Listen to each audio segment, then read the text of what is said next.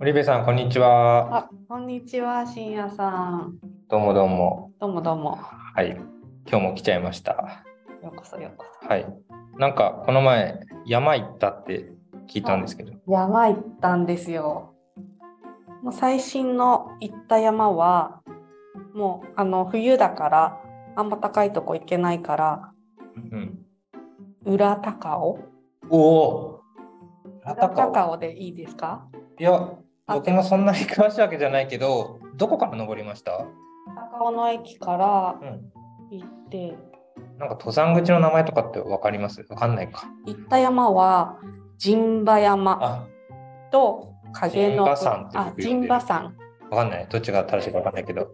陣馬山と影の部山。山。陣馬山と高尾って、超あのね、重走できるから行けちゃうんですけど、陣馬から影信山まで行って、小仏峠で降りた。そうです違おー僕結構行ってますね。あへえ。どえ、それは久々に登りました？この山は初めて。おそう。まだあの関東にあ地元が関東じゃないんですけど、うん関東に越してきてからは、うん。本当今年の秋ぐらいから山登り始めたのから、全然この辺りの山のこと知らないんだけど、うんうん。まあ、行ってみました。高い山はもう行けないなと思って。陣馬から登ったんですよね。そう。え、どの駅から行ったんですか？バスで登山口まで行ったのか。そうそうそうそう。そのでもね僕そのルート行ったことないですね僕はあの藤野？藤野っていう駅から藤野かな間違ってたら恥ずかしいな。全然そうか。反対側だね多分。えー、面白かったですか？すごい面白かった。ん。あの富士山のうん。見え方がすごい。えー、晴れてた？雪かぶってて、あとあのアルプスの赤石岳までこう見えて、えー、そんなのあ僕はやっぱあれだな。山登って全然景色に興味ないってことがバレそうだな。何が見えたとかあんまり。そのために？体を追い込むため。に あの本当にそれだけです僕は。そうなんだ。だから山の上でよく美味しいもの食べるのがいいとかっていう人はい、たくさんいると思うんですけど僕全然興味なくて。いやもうあのなんていうのピストンいわゆる登山口からと頂上と同じ登山口に降りるみたいなそんなんでも面白い。いやそれは飽きちゃう。同じ道は飽きちゃうの。でできるだけ違うルートで降りる。で降りた後に僕は絶対すぐに温泉に入って汗流したいんですよ。だから温泉がすぐに入れる場所じゃないと登らないです。あーそこまで含めては調べて、はい、なので日帰りじゃないと絶対に嫌です。別にそれは日帰りじゃなくても行けるんじゃないあですかその山の上の山小屋とかで泊まれる施設あるじゃない？ですか。で、シャワーとか。もうちゃんと、こういうとひどいね。あの、泊まりたくないです。あの家に帰りたい。家に帰りたい。うん、登ったらもう家に帰って家の布団で寝たい。あその気持ちもわからなくもうんなんか山登るとき何が楽しいんですか？私？あのとにかく私は山登りながらずっと食べてる気がする。あーあ、でも、行動食みたいなのをこなるほどね。食べたり、はいはいはいはい食べたりみたいな。でも僕逆に言うと行動食オンリーでいいぐらいのタイプだったりするんで、でもそう、だから山登るとさ、それこそ運動してちょっとこう体引き締めたいというか、ちょっとそんな気持ちもああって登ったりするんですけど、めっちゃ食べてて体重増えてるみたいなこと結構あるんですよ。この今口にしてるものがこの体の動きのエネルギーになってんだなみたいなのあがー面白くて。なるほどね。へながら歩いてるのが面白いかなっていうのが。え。でうんあの私はお酒を飲むからもう下山中はずっとなんかビールビールめがねお酒飲む人めっちゃ不思議なんですよ。山登って、あ口でビーって言って 左足でルっていうビールビールみたいな感じで降りてるんですけど深夜さん飲まないじゃないですか。飲まないのもう何が楽しくて下山してんだろうってあ温泉なのか。そう。はい降りた後の温泉とかその場所にある食事どころで食べるものが楽しみになっていてそれだけですね。あの山登った後の温泉とかそこでの食事僕甘いもの好きなんでソフトクリームとかあるんですよね。大抵大抵って言うとあれだけどそれを食べるために登ってるみたいなそこだけなんですよね。そっか酔酔ったら辛くないんですか？下山してからね。下山してから？は飲まないよ飲んでる人いるよね。なんかさすがになんか宴会みたいなことやってる人いるじゃん。すごくない？あれ。日本酒とか飲んでる人いるよ。すごいですね。まさにその影の部山うん。そうあそこね。もう大宴会場になっててすごい。びっくりしました。そうなんだよね。だから僕ね、こういう登り方してるから、一人がね、一番楽しいっていうか、友達とも行くんですけど、その友達は割とこう、美味しい食事をとりたいとか、そういうタイプなんで、結構いろいろとなんか上でちょっとしたものを作ったりする。ちょっと作るって言っても、作るうちに入らないレベルの、ちょっと火を通すレベルのものだったりするんですけど、でもちょっとなんかそういうのを楽しみに登ってるような人だったりするんですけど、全く興味ないから、ね。が一番そう。なんかでも、山の楽しみ方は多分かなり人それぞれなので、そうですね。ちなみに装備は、あの、なトレッキングポールみたいなのって使ってます？使わないです。僕もおじいちゃんになったのかな。え僕最初の頃はトレッキングポールを使わずに登ってたんですけどトレッキングポールある方が楽じゃねえかなと思って買ったら楽だなって思って最近は持ってって使わない時もあるんですけど下山はねよく作ります。滑ったりすることが怖くて。もう足腰に来てる気がするんですよ僕。もう年で。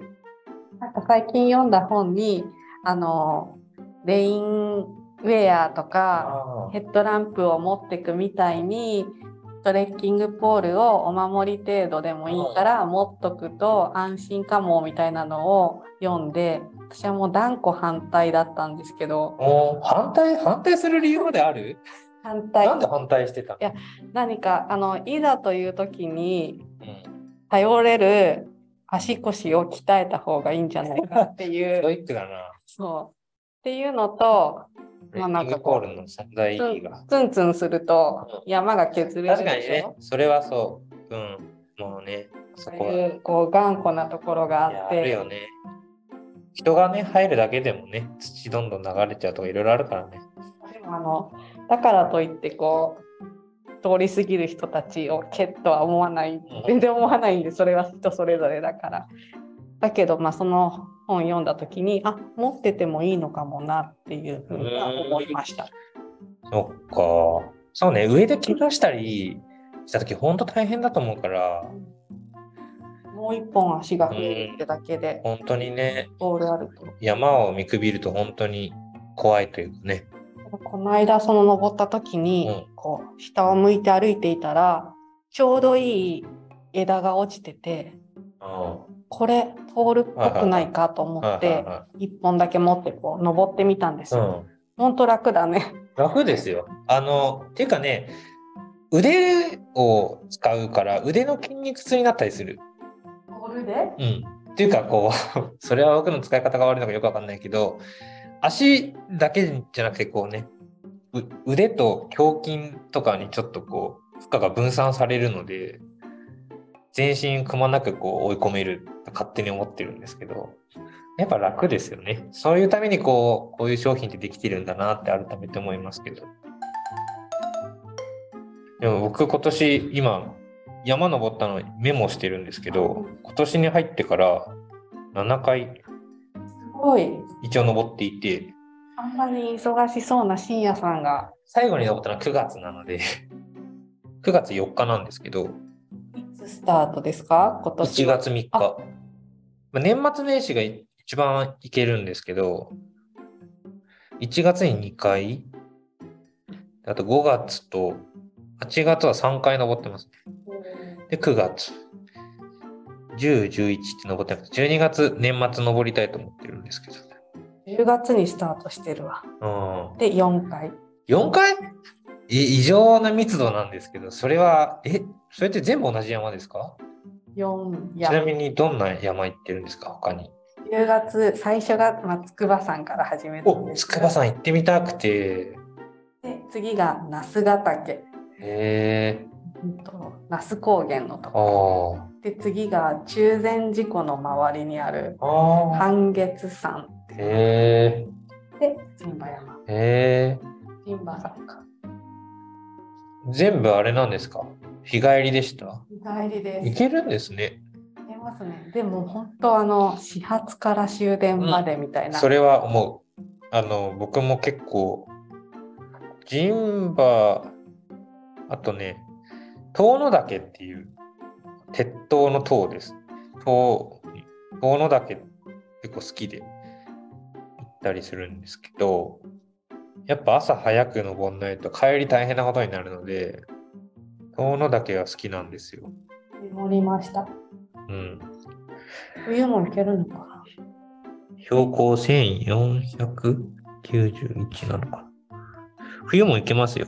私はあの今の山この10月から4山登っちゃうようなブームがうん。人生で2度目でうんうんうん。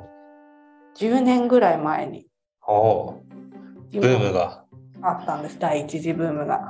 でその時のあの装備がまだ全然丈夫でへえ今回始めるにあたって靴しか買ってないっていうああ、買い直したのが。へ買い直してえなんか登山道具って丈夫だなってうん、確かに。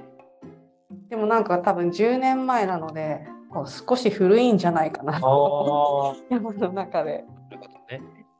進化してる。いろんなものが古いんじゃないかなって思ってます。へえその第一次ブームが続かなかったのは何かあるんです？この10年は何があったの？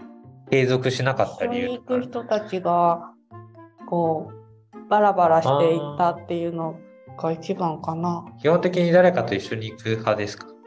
えー一人で行ったことはない？ない。おないのか。さすがにちょっと怖いな。ああ、怖いっていう人いるよねい。やま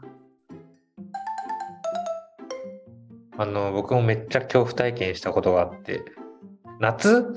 登ったんですよ、一人で。で、なぜか、いつも登ってるコースなんですよ。それこそもう、陣馬山から小仏峠に向かうルートなんですけど、迷ったんですよ。なぜか。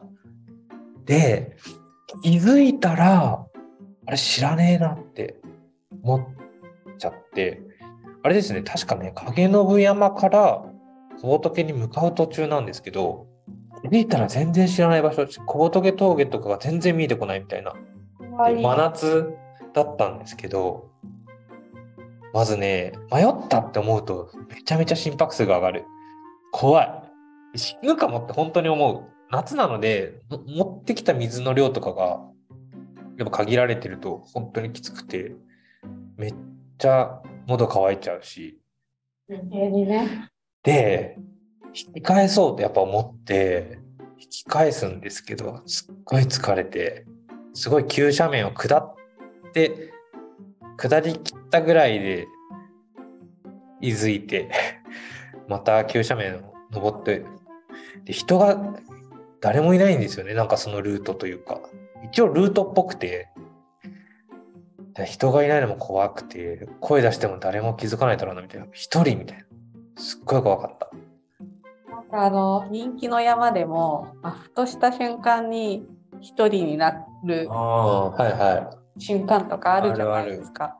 だから決して油断できない。い。確かに。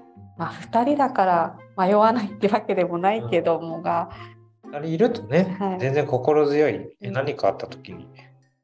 そうだからソロはさすがに。そっか。なるほど。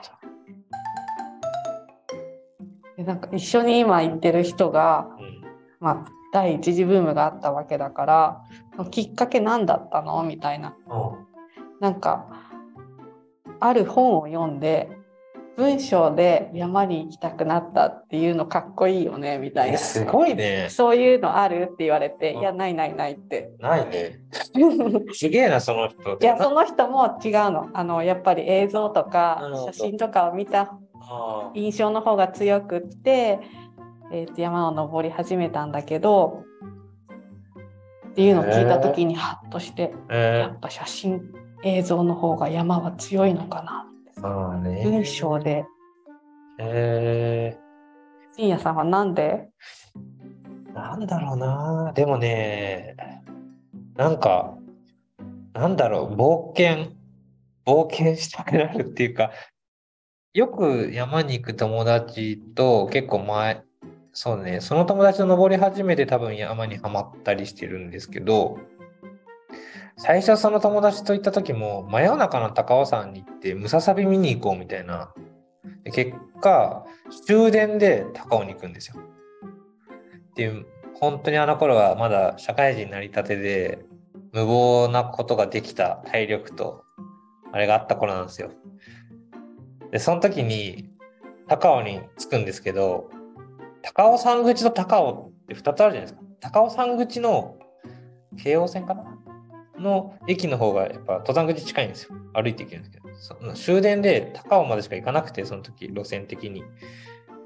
そこからちょっと予定も狂ったんですけど、降りたら、あの、なんだっけ、うちついてっていいですかみたいな番組知ってます？ああれし、しいて、終電とかでやっぱ、そういうところで釣ってるっぽくて、終電のこの高尾山駅？高尾駅か。高尾駅に降りた僕ら二人に、すいませんって声かけられて 話した。まあ、使われなかったと思うんですけど、これからどうす、何するんですかって言われて、いや、真夜中の高尾に登ってムササビ見に行くんですとか言って、言ったのを覚えてるんですけど、本当冒険みたいな、なんか無茶したかったみたいな感じで、いや、あれ一番きつかったですけどね。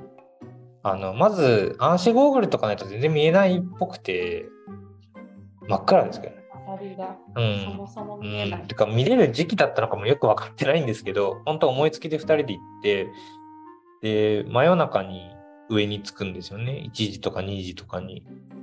寒いじゃないですか。めちゃめちゃ寒いです。でまだ春先とかだと思うんで下降りても温泉とかやってないんですよ。確か8時とかあ8時まで頑張って上で過ごしてめっちゃ眠い状態で下に降りてもう無口ですよね。ふ二人で登ってもう会話ないみたいな。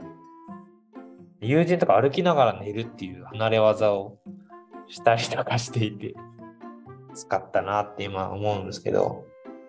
なんかそういうこうなんかちょっとなんだろう自分の中で無茶する非日常を味わうみたいなところがきっかけで山登って今に至る。だから意外と無茶したいて、本当はすごい急峻な標高の高い山とか登ってみたいんですけど、全然そういう知識ないんで、あの、ね、6時間、7時間ぐらいかかる、結構日帰りギリみたいなところを結構登ろうとしていて。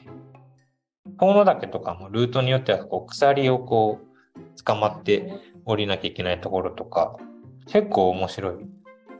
景色が全然違うと思う。あの、陣馬と高尾の重曹と比べると、もう本当に両端が崖っていうとあれだけど、すごいところをずっと行くようなルートで好きなんですけど、いつか行ってみよっていう感じで、そろそろ職場に戻ります、僕は。う。はい。